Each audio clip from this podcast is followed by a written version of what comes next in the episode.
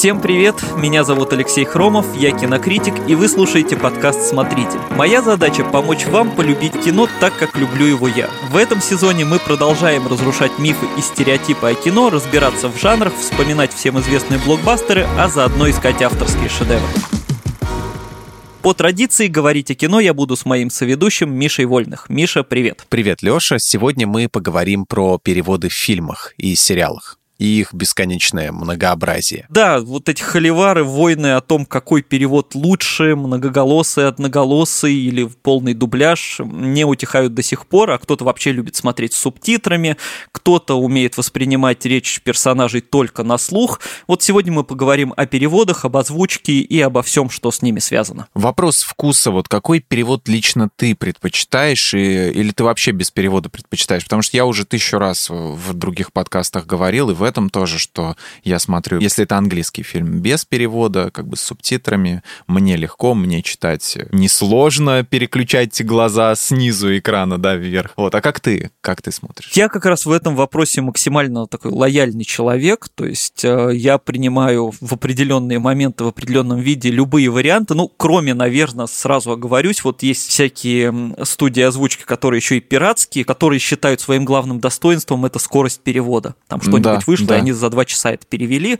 с какой-нибудь там итальянской экранки еще, с плохим звуком, с плохими голосами. Ну, то есть главный плюс в том, что это быстрее всех. Зато в тот же день, да. Но я с трудом понимаю, кому настолько важно посмотреть раньше всех, что он готов пожертвовать качеством, ну, вообще всего и картинки, и звука, и голосов. То есть, ну, вот это, мне кажется, зря. Вот, все остальное и дубляж, и одноголосые переводы в определенные моменты, и субтитры мне, в принципе, нормально. Ну, тут понятно, что прокатные именно кинотеатральные работы были и будут в дубляже, потому что это привлекает гораздо больше зрителей. Ну и отчасти это хорошо, потому что, ну, люди приходят все-таки часто в кинотеатр расслабляться, да, им не приходится вдумываться там в каждое слово или вчитываться в экран. Ну и тут давай как бы скажем честно, что в нашем дубляже есть совершенно прекрасные голоса и прекрасные артисты. Мне сразу в голову приходит фильм «Хранители» mm-hmm. Зака Снайдера и голос Роршаха, а точнее в нашей версии это Сергей Чинишвили. Да, да, прекрасно. И он везде прекрасен. Ну да, у Чинишвили в принципе невероятно такой приятный голос, который очень приятно... Что бы он ни говорил, мне кажется, он там будет, не знаю, инструкцию от туалетной бумаги читать, его будет приятно слушать. Вот. А там, ну, Джейки Эрл Хейли тоже прекрасный актер, который сыграл Роршаха и в оригинале его озвучил, у него великолепный голос, но вот здесь я могу признать, что голос Чинишвили я люблю даже больше, потому что вот то, как он зачитывает вот эти дневники Роршаха, это прям в память сразу въедается, и вот оно там прям так вот звучит идеально. У меня с Дюной такая же история была, то есть когда я увидел Хавьера Бардема, я думаю, блин, это же ведь да, да, лучше да. бы и в жизни Хавьер Бардем его голосом говорил. И когда почему-то, как я его только увидел на экране, он еще ничего не сказал, почему-то интуитивно я чувствовал, что сейчас заговорит Чунишвили. А ему очень хорошо подходит. Но он, я не помню, он его постоянный, как бы закрепленный голос э, в русском дубляже или mm. нет, но он ему подходит просто вот великолепно, невероятно точно. Да. А, кстати, ты сказал вот, что приятнее тоже было слышать, и я вспомнил из прошлого, там еще из времен моих родителей, некоторые люди говорили, что когда услышали, как говорит в оригинале Луи де Фюнес, некоторые разочаровались, потому что вот этот русский официальный голос, я не помню, кто именно это был, но у него были очень классные интонации, и некоторым показалось, что даже в оригинале это не так интересно, как вот у нас этот звук был, как, как, как он играл голосом. Вот, но при этом я очень люблю, когда какие-то уже классические или там современные культовые фильмы в повторный прокат в кинотеатр пускают в оригинале с субтитрами, ну, потому что если идешь там на условную космическую Одиссею или «Бегущего по лезвию» Ридли Скотта, ну, сюжет вроде как тоже уже знаешь, и именно хочется погрузиться в авторский вариант, вот в эту оригинальную атмосферу с этими оригинальными голосами, то есть то, как в «Бегущем по лезвию» Харрисон Форд, вот это вот все, у него там такие интонации интересные, довольно. Угу. Его достаточно приятно слушать. И Рутгер Хауэр тоже в конце фильма произносит эту речь. Ну, у Хауэра вообще его монолог это прям, не знаю, один из величайших монологов, наверное, в истории кино, в принципе. Плюс ко всему, ты когда еще видишь это все, то есть эти фильмы классика, и ты встречаешь нарезку какую-нибудь в YouTube или ролики какие-то, вот клипы именно, да, они же все угу. в оригинале, и ты понимаешь, что они уже в памяти у всех, даже у наших зрителей, отложились в оригинале. И ты хочешь посмотреть посмотреть, грубо говоря, чтобы Тони Монтана говорил «say hello to my little friend», да, угу. а не какой-нибудь э, русский переводчик а, в, красивом дубляже произносил по-русски, так ее просто ты не узнаешь, эту сцену. С третьей стороны, может, для кого-то открою такую небольшую кухню кинокритиков, а, зачастую нам выбирать-то особо и не приходится, потому что, ну, даже когда бывают какие-то пресс-показы, не говоря уж о фестивалях, часто фильм еще не дублировали полностью, его показывают в оригинале с субтитрами. А уж тем более, когда какие-нибудь сервисы, там типа HBO или Apple TV дают скринеры своих фильмов или сериалов, то есть то, что угу. до премьеры дают посмотреть, там, естественно, никто не заморачивается, чтобы для русских что-то там перевести отдельно. Дай бог, если есть английские субтитры, а часто их, конечно, тоже нет. Ну и тут уж хочешь не хочешь, подтягиваешь свое знание английского языка, напрягаешься, вслушиваешься, смотришь в оригинале, ну и постепенно привыкаешь. Хотя я, конечно, не могу похвастаться, что я прям очень уж легко там все ловлю, потому что... Ну, восприятие языка, да, у всех разное, и это иностранный да. язык, как бы и способности у всех разные к нему. Тут еще тонкость в том, что, ну, англоязычный это тоже очень широкое понятие, это может быть из Англии, может быть из Шотландии, может быть из Америки, да, и, и в Америке там тоже. В Нью-Йорке говорят одним образом, а где-нибудь в дельте Миссисипи какое-нибудь там кино про блюзмена, который из каждого слова по две буквы выговаривает только. Ну или южные акценты какие-нибудь, типа там техасский какой-нибудь, где реднеков да, каких-нибудь да, да. показывают. Там же черт разберет иногда. Там даже да, сами, вот. сами жители, сами нативные жители Америки, а, я имею в виду не, не индейцев, а именно американцев, они и сами их понять не могут порой. Помнишь, а, как его Бумхауэр в этих а, в «Царе горы» говорил? Да, а еще вспомни типа «Крутые легавые» Эдгара Райта, да, где да, они да. через двух переводчиков общались с местным жителем, хотя они вроде все на английском говорили, но они друг друга не понимали, потому что он очень невнятно разговаривал.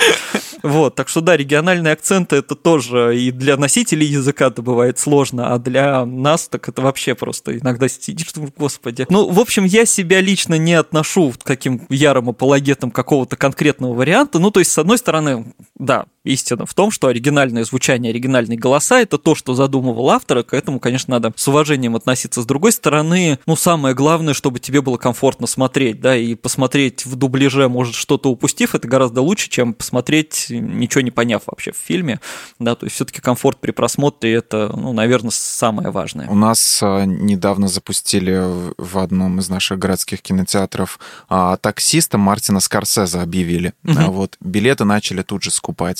А в итоге выяснилось, что, как говорится в бухгалтерии, все на, напутали. Вот, Лупа получил за пупу, и, короче, все, все получили, короче говоря, корейского таксиста. Это был другой Ого. фильм. Они забыли Ого. переименовать, забыли указать. И в результате ребята, которые купили билет на таксиста Скорсезе, пошли на совсем другого таксиста, потому что деньги за билеты им не вернули. Ну, это, конечно, да, невероятная подстава. Это, блин. Ну, сейчас много фильмов с совпадающими названиями. Да, так что проверяйте своих таксистов, когда идете. Да, да.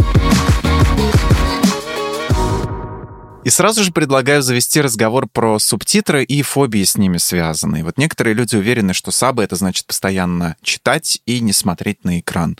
Либо быстро переключать зрение с текста на картинку и обратно, и сильно уставать в результате. То есть, ну как это так? Вот скачут глаза. Даже совершенно не важно, что при просмотре без субтитров у вас тоже скачут глаза на разные предметы на экране. Вот, но субтитры — это, понимаешь, что за книга? Я пришел фильм смотреть.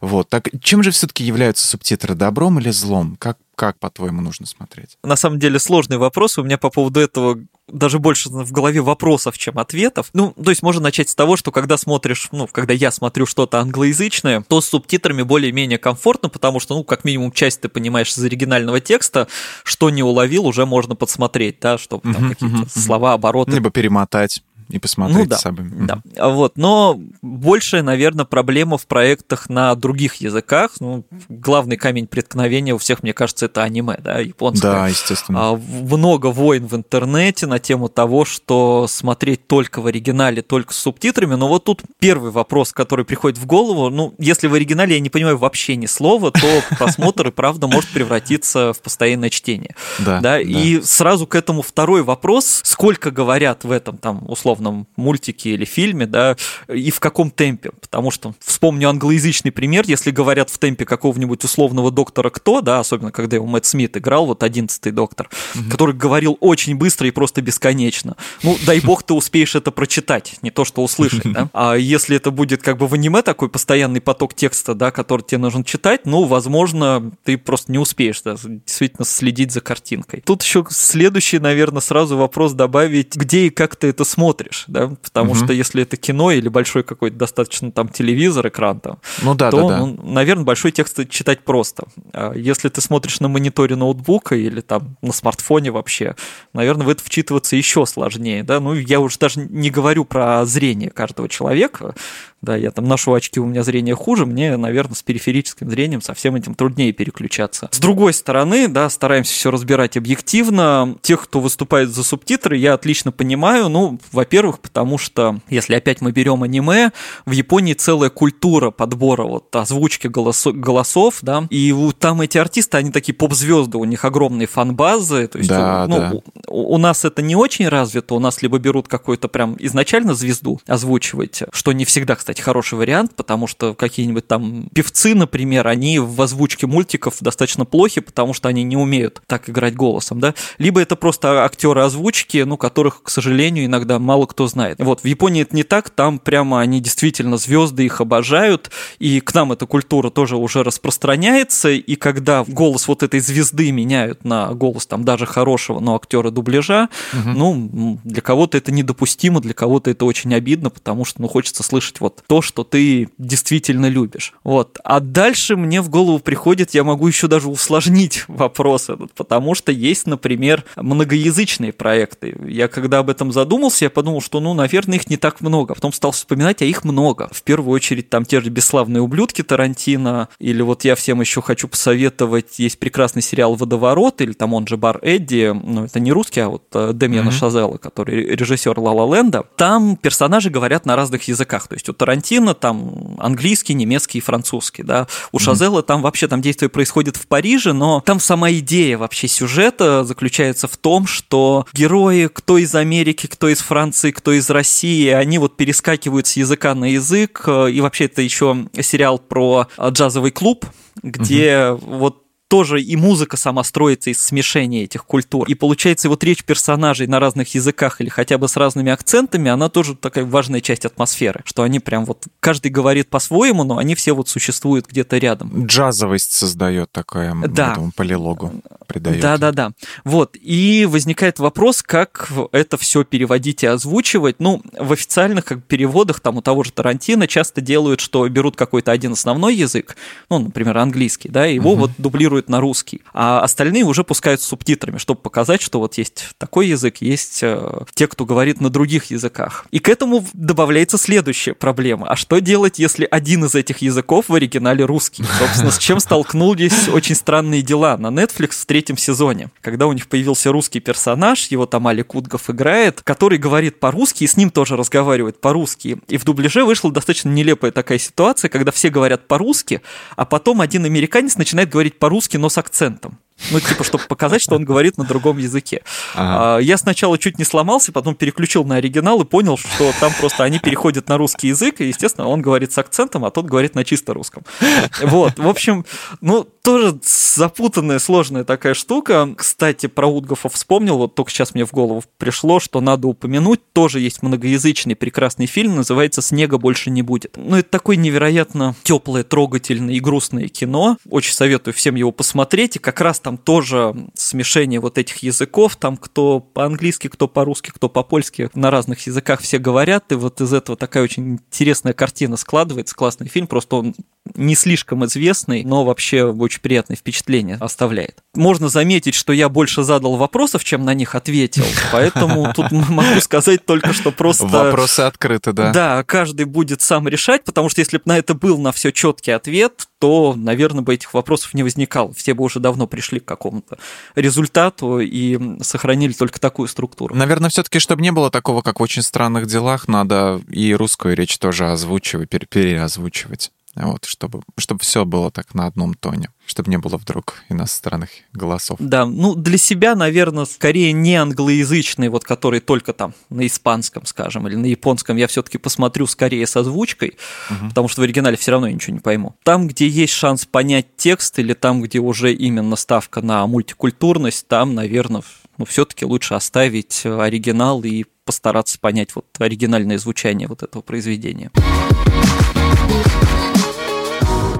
Нецензурная брань в переводах. Вот стоит ли дословно переводить всю грубую лексику с иностранного языка на русский? Вот одно время Гоблин утверждал, что стоит, но сейчас все понимают, что это его образ, эпатаж и провокация. Как все-таки быть и стоит ли искать приличную замену неприличным словам или не стоит и надо матюкаться? Первое и главное, если говорить там тем более о кинотеатральном дубляже, к сожалению, у нас никто не спрашивает. То есть у нас законодательно запретили ругаться, ну и все, тут мы теперь все культурные, счастливые, вообще приличные люди, зло исчезло. Да, буквально вот выходим после просмотра и сразу же окультуриваемся. Окультуриваемся, да, сразу приличными людьми все стали. Да, да. Вот, ну это, конечно, вообще нехорошо, как и любые другие запреты, потому что как ни крути, ну это часть языка, я не буду сейчас говорить про литературную часть, да, как сейчас там угу. многие слишком уж пытаются превозносить значение обсценной лексики, да, и там приводят в пример какие-то стихи Пушкина, там, что якобы, ну вот даже он писал, но он писал это на самом деле в письмах друзьям, да, ну то, как мы говорим там с тобой в эфире и то, как мы болтали бы с тобой на кухне, наверное, немножко разная лексика все-таки. Но люди хотят просто по, как бы вокруг себя образ такой, в своих глазах же показаться себя более воспитанными, и поэтому ищут оправдание, что да, а да, и да, вот да. и Пушкин, как говорится, и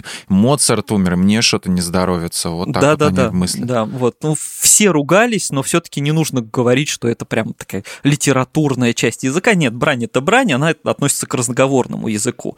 Но mm именно как часть разговорной речи, а тем более как отражение каких-то моментов стресса, испуга, напряжения, это, естественно, как бы важно и гораздо правдоподобнее отражает реальность. И когда там в условном фильме Тарантино или Гая Ричи какие-нибудь там преступники в гетто тычут друг в друга пушками, криками и кричат, ну, понятно, что они кричат там не там, блин, экая оказия приключилась, да, ну, ясно, что они там другие слова произносят, и, наверное, стоило бы их перевести ближе к тексту, потому что это будет лучше отражать атмосферу происходящего. Тут, кстати, ни в коем случае не оправдываете запреты, и я хочу похвалить российских переводчиков, потому что они зачастую умудряются вот в рамках этих разрешенных слов, да, которые там не считаются матерными, а, создавать достаточно жесткие конструкции какие-то, экспрессивные, эффективные, да, и подавать их очень правильно, выкручиваются как могут, это большой талант. Это mm-hmm. они молодцы. Опять другая сторона вопроса, разбираем все со всех сторон. Mm-hmm. Когда пытаются переводить мат ради мата, тем более его усложняя, добавляя туда, куда не надо, да, и это превращается в какой-то а, такой... Кубик в кубе, привет. Да, да, да, не только они, да. Такая детская забава для зрителей. Я, кстати, не помню, давно уже очень, когда вот Декстер еще только выходил, там первые какие-то его сезоны, я смотрел его в какой-то озвучке, и там сестра главного героя, значит, сестра Декстера, вот она постоянно очень смешно и разнообразно ругалась, какие-то даже фанаты какие-то нарезки из этих роликов выкладывали в интернет, а потом я как бы понял, что в оригинале, ну, у нее просто привычка там часто произносить слово «фак», а они каждую эту, значит, каждое ее это слово превращают в какую-то там трехэтажную конструкцию, то есть такой стендап 18+, просто якобы это смешно, но на самом деле оказывается... Так, если это было начало, если это это был первый сезон, и это новый фильм или Lost фильм? Кто первый? По-моему, новый фильм, да? Я не помню, честно говоря, кто-то из них, но никакого отношения к тому, что там звучало в оригинальном тексте, это не имеет. Вот. Ну и сейчас, да, такие студии озвучки тоже есть, ты уже привел пример, и вот многие там хвалят, да, ой, как там у них все смешно, как у них все там жесткий такой юмор, а ага, а оказывается, ага. что в их переводе это набор матерных шуток, которые очень далеки вообще и от оригинала, и от текста, и от вообще оборотов, которые могут употреблять персонажи. Мне тут вспоминается только начало творчества Вуди Аллена, да, когда его первая работа считается режиссерская, это называется «Что случилось, тигровая лилия». Вот, угу. это такой японский фильм, который на самом деле деле просто взяли японский шпионский боевик и превратили его в комедию, просто порезав и переозвучив. Да, то есть они просто сделали ему смешную озвучку. И вот у меня иногда ощущение, что некоторые студии озвучки с какими-то проектами делают то же самое. То есть они берут проект и делают его своей стендап-комедией, а. да, забивая вообще на то, что там в оригинале происходит, там какие-то смешные выражения придумывают, еще что-то. Что на самом деле юмор-то в оригинале совсем на другом строится, уже люди начинают забывать. Ну, то есть они, получается, используют, грубо говоря, видеоряд и подставляют свои какие-то остроты. Нет, ну я, я, конечно, преувеличиваю, но я к тому, что, получается, ну, есть там сериалы какие-то, в которых, не знаю, взять Кремниевую долину, да, там юмор больше ситуативный. Гораздо важнее то, что происходит на экране, то, что происходит с героями. А ему делают такую смешную озвучку, и зрители на русском часто уже запоминают больше именно смешные обороты, которые употребляют персонажи. Начинают вот выкладывать эти ролики, и многие любят этот сериал именно за эти вот обороты, да, на самом-то угу. деле там ничего такого изначально не было, и авторы это не задумывали, что их персонажи должны смешно говорить. Игра слов. Как, по-твоему, с ней нужно поступать? Адаптировать ли исходный текст или искать замену в языке, на который переводит? Вот хороший пример, я его уже приводил. В «Брате» на Netflix заменили русские поговорки на иностранные фразеологизмы, аккуратные, в общем-то, идентичные. Вот как с ними поступать? Ну, это вообще кошмар всех переводчиков. А, я вообще очень хочу начать даже не с кино, а с одной из моих любимых книг на все времена. Я ее любил в детстве, люблю и сейчас. Это «Алиса в стране чудес» Льюиса Кэрролла. Вот, потому потому что, ну, это самое яркое отражение того, с чем приходится иногда сражаться переводчикам. Э, если вы почитаете вступление к переводу Бориса Захадера, ну, от самого Бориса Захадера, то поймете, насколько это дикий труд, потому что, ну, он сам писал, что ради этой книги он выучил английский и 25 лет читал ее в оригинале. Но mm-hmm. когда ему предложили перевести Алису, он сказал, что будет легче перевести Англию. Ну, в смысле, перевести через Z, то есть перевести ее сюда. Потому что невозможно это. И собирался там чуть ли не писать научную работу о непереводимости книги Кэрола на русский язык. Вот. Потом все-таки взялся и сделал. И пару примеров попробую привести. Да? Там, например, в оригинале есть самое простое, это вот фраза там «do cats eat bats», да, то есть едят ли кошки летучих мышей, да, и получается, что ее нужно переводить как бы и ритмически, да, то есть чтобы она вот эту вот конструкцию сохранила, и с игрой созвучных слов, и вот э, Нина Демурова, многие считают, что это лучший перевод книги ее, предложила вари- вариант «Едят ли кошки мошек?», то есть летучих мышей заменили на мошек, но вот mm-hmm. это хороший вариант, то есть он не сильно влияет на сюжет, но сохраняет атмосферу. Это еще самое простое, чуть более сложной. Например, там в сюжете есть э, черепаха, turtle, да, то есть угу. сухопутная черепаха, которая требовала, чтобы ее называли морской черепахой, то есть tortoise, да. В английском это вообще два разных слова, у нас это одно слово черепаха. Ага. Вот. И дальше там есть фраза такая, прошу прощения за английский, we called him tortoise because he tortoise. То есть как бы мы называли его вот этой черепахой, потому что он нам так сказал, да. То есть, но все построено опять на созвучии слов.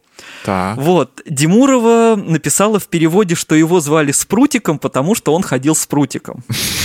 Вот. А Захадер вообще превратил, значит, персонажа из черепахи в удава, которого называли питоном, потому что его ученики были питонцами. То есть, ну, невозможно это перевести, это просто не поддается переводу, и переводчику приходится придумывать что-то самому, чтобы хоть как-то дать понять зрителю, что там не просто какая-то фраза про черепаха, а что там именно все построено на странной игре слов. Ну, это просто для понимания, насколько трудно переводить какие-то фразеологизмы, игру слов. Понятно, что при возможности хорошие студии стараются заменять, там, если как-то это не сильно влияет на сюжет, то есть стараются заменять какие-то фразеологизмы или какие-то поговорки аналогичными русскими, потому что, ну, чтобы зритель понял, что персонаж говорит не просто какую-то фразу, а он именно говорит устойчивую там поговорку, что там он все время разговаривает какими-то пословицами. Еще мне вспоминается, кстати, очень недооцененный фильм, который дико пострадал от наших переводчиков в заголовке, ну, точнее, там вообще непонятная история, это фильм «Конченая», да, который в оригинале был «Терминал», его хотели перевести как «Конечное», а потом все начали шутить и ошибаться, его уже по приколу, похоже, действительно перевели «Конченое». Это, конечно, достаточно странная история, ну, бог с ним, ладно. Вот, а, я просто хочу сказать, что фильм, вот, на мой взгляд, очень недооцененный, потому что это очень такая странная авторская работа, но это прикольная деконструкция вообще вот этих фильмов с неожиданными развязками, вот. И кроме того, если включить просто оригинальный текст, мне просто повезло, я на пресс пресс-показе смотрел вот именно в оригинале. Там, например, когда появляется Майк Майерс, он ну, то есть он говорит не стихами, но у него построение всех фраз это почти как поэзия такая. Угу. У него все вот это тоже во, во всяких необычных оборотах красиво, в дубляже это почти все потерялось.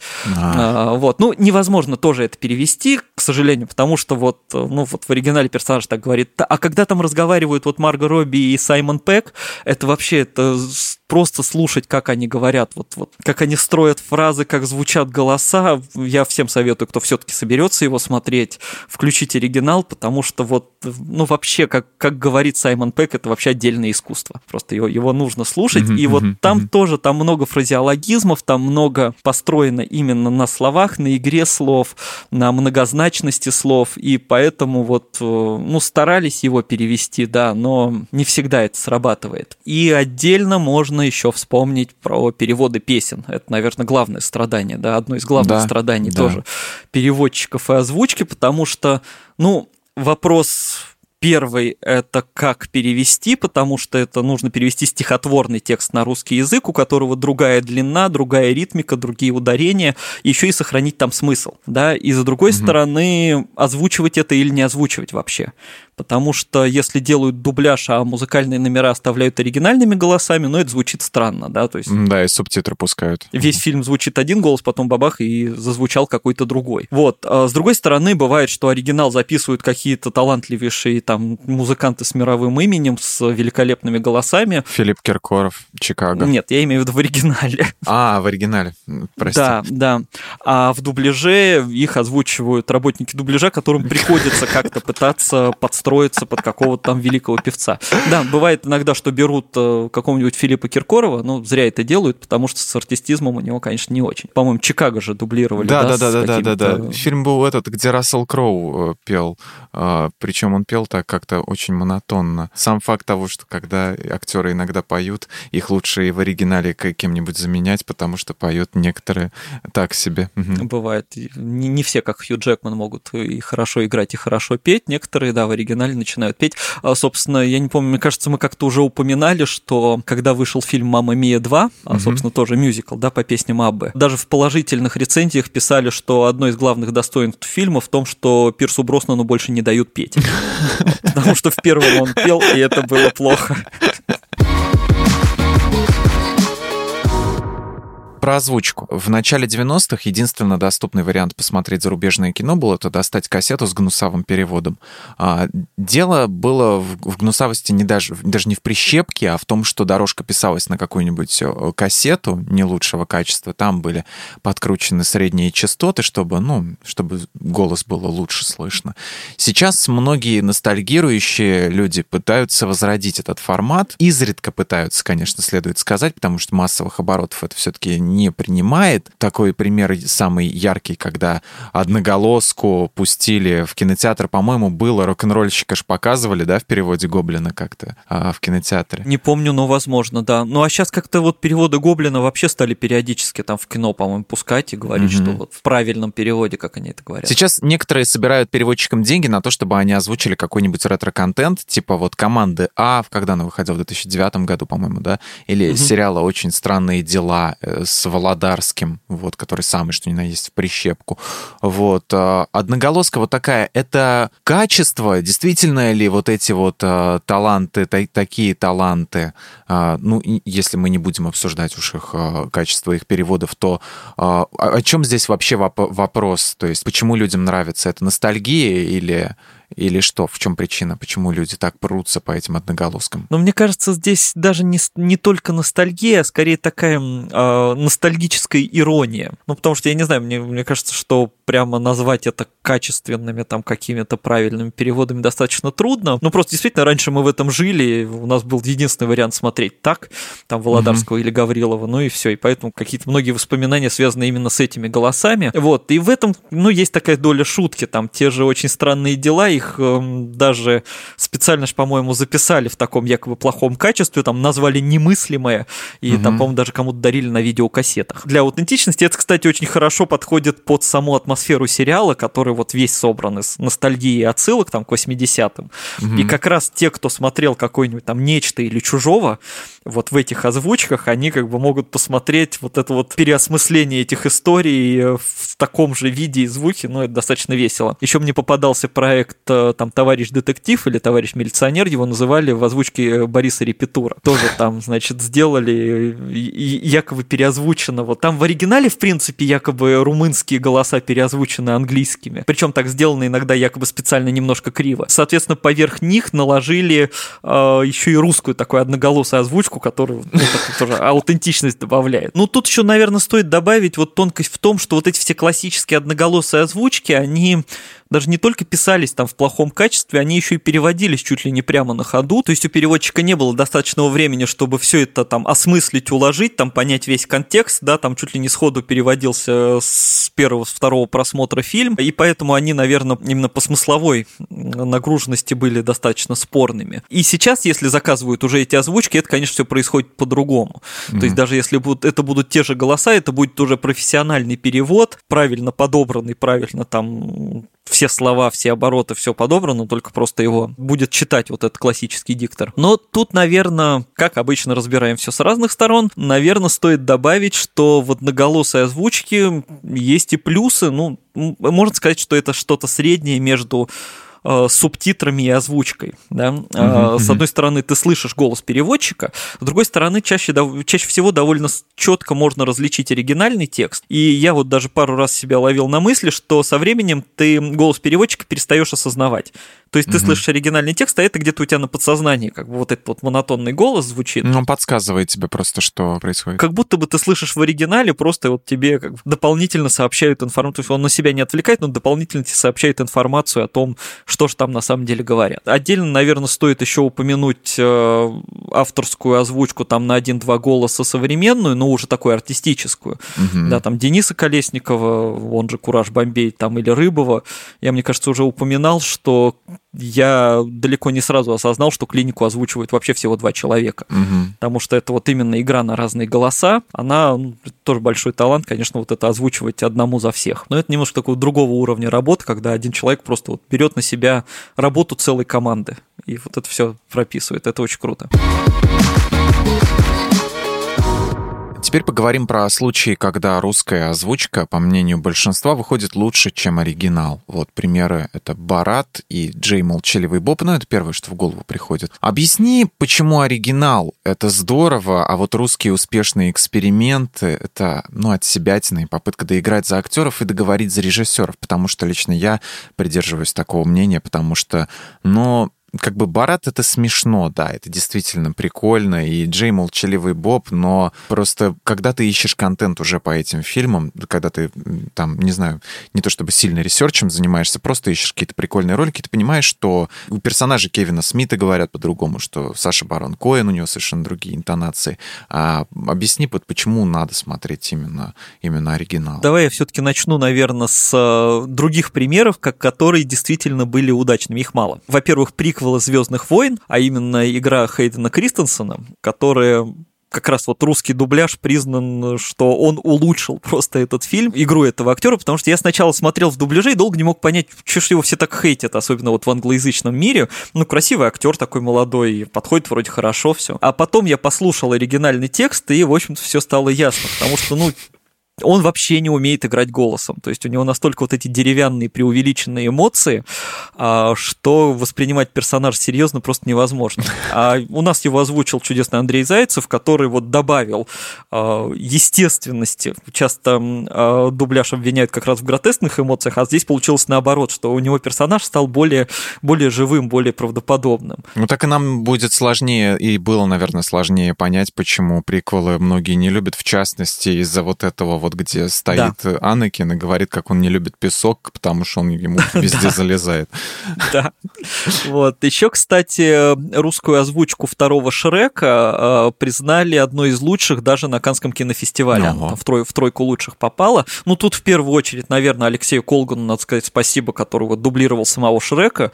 У него голос, конечно, просто невероятный. Вот. И многие, кстати, хвалят Мадагаскар, причем хвалят и за э, то, как озвучен, то есть за голоса, и за то, как перевели, что там именно все шутки перевели достаточно четко и прям попали вот в атмосферу, что прям где-то даже получилось поинтереснее, повеселее, поэнергичнее, чем в оригинале, хотя в оригинале там тоже озвучивали прям звезды, но вот наши, они какие-то более такие динамичные и хорошо вот к атмосфере мультика подходят. Но, возвращаясь к твоим примерам, тут, наверное, первое и главное дело в том, что они относятся к такому к авторскому кинематографу, ну, к авторским работам. Там да, что Коэн, да. что Кевин Смит, это люди, у которых вот, ну, своя подача, своя атмосфера. Про Джей и Молчаливого Боба, да, я несколько раз слышал, что наша озвучка сделала его смешнее. Наверное, она сделала его просто, ну, там, для неподготовленного зрителя понятнее, скажем так, потому что у Смита его и обороты эти американские, и отсылки там к поп-культуре бесконечной, то есть угу. именно это все нужно, чтобы понять весь этот юмор, понять вот эту всю подачу, нужно быть достаточно сильно погруженным в эту атмосферу, в эту культуру. А у нас его сделали просто веселым, там, со смешными словами, да, и с Баратом это еще сильнее видно. Чаще всего, если вот обратиться, да, к интернету, к тому же, к русскому переводу, цитируют именно какие-то смешные словечки Барата, его там, да, вот эти вот искаженные выражения, а на самом-то деле юмор в фильме строится совсем на другом, потому что дело не в том, что он смешно говорит, дело там не в слове нравится, да, а именно, опять же, в ситуациях, именно в том, как он разговаривает в определенных ситуациях, как он в них попадает, как он значение одних слов меняет на другое и так далее. Он просто был персонажем скетчей, и он был до этого известен до полнометражки у них за рубежом, поэтому они да. не, э, ну, на, у себя на родине, они в Америке не воспринимают, не обращают внимания на а, то, как он говорит, а на то, что происходит в большинстве случаев. Да, да, и вот получается, что у нас просто что, ну, наверное, неправильно, да, а, по большей части Барата, ну, многие пытаются превратить в собрание просто да, смешных выражений да. каких-то искаженных, да, вот этих. Вот, а на самом деле юмор в этих фильмах, да, и в этих роликах, он совсем другой, он совсем на другом построен, как бы. Это и... гениальнейшая вещь, господи, это же все снято в документальном режиме, там же это... Да, я сам, да, я сам не верил, я, я просто в шоке был, когда узнал, что вот эти вот пацаны в трейлере, которые это реальные были, я, я не мог поверить, что это не актеры, потому что настолько вот быть тупыми, да. И вообще, как я не знаю, как они дальше там жили после этого фильма. Наверное, жизнь на до и после разделилась. Ну, не знаю. Я после второго Барата, ну, я не сильно слежу, конечно, за политическими mm-hmm. событиями, но я все ждал, что, собственно, будет судебный процесс там по поводу домогательств и так далее. Да, да, да. Но да. что-то как-то, если даже на таком уровне никто ничего особо не раскрутил, ну, может быть, и про этих ребят все быстро забыли. Ну, на это ты имеешь в виду старика вот этого политика. Да, как его, Джулиани. Да, ну, пожалели, да, на старости старости лет решили не отменять старика, скорее всего. Ну, кому? Он как бы, ему девочка, понятно, Ну да, ну когда тебе говорят 15 да, лет, да, и он знает. Но он об этом не знал, да, девочка ему прямо говорила, что она как mm-hmm. бы малолетняя, да, и человек тащит ее в спальню. В общем-то, я не знаю, что тут надо жалеть. Вообще, да. И за да, что да, его надо да. жалеть. Закон для всех один. Да, то, что тебя, как бы, то, что все это было постановкой, не оправдывает то, что ты хотел малолетнюю девочку mm. как бы затащить в спальню. Это как-то не так работает, мне кажется. И вот мы закончили разговор малолетними девочками. Отлично. Как ни крути, мы приходим к Короче, смотрите э, Сашу Барона Коэна, Алиджи, Бруно, э, Диктатора. Все в оригинале. Это круто. Вот, и смешно. Спасибо большое, что слушали этот выпуск. Смотрите хорошее и авторское кино, ищите то, что близко именно вам, и не забудьте подписаться на наш подкаст. Слушайте нас на всех удобных платформах, комментируйте, ставьте лайки и звездочки, а еще вступайте в наш чат в Телеграм, который так и называется «Подкасты лайфхакера». Продолжим обсуждать хорошее и разное кино там. А мы с вами прощаемся. Пока. Пока.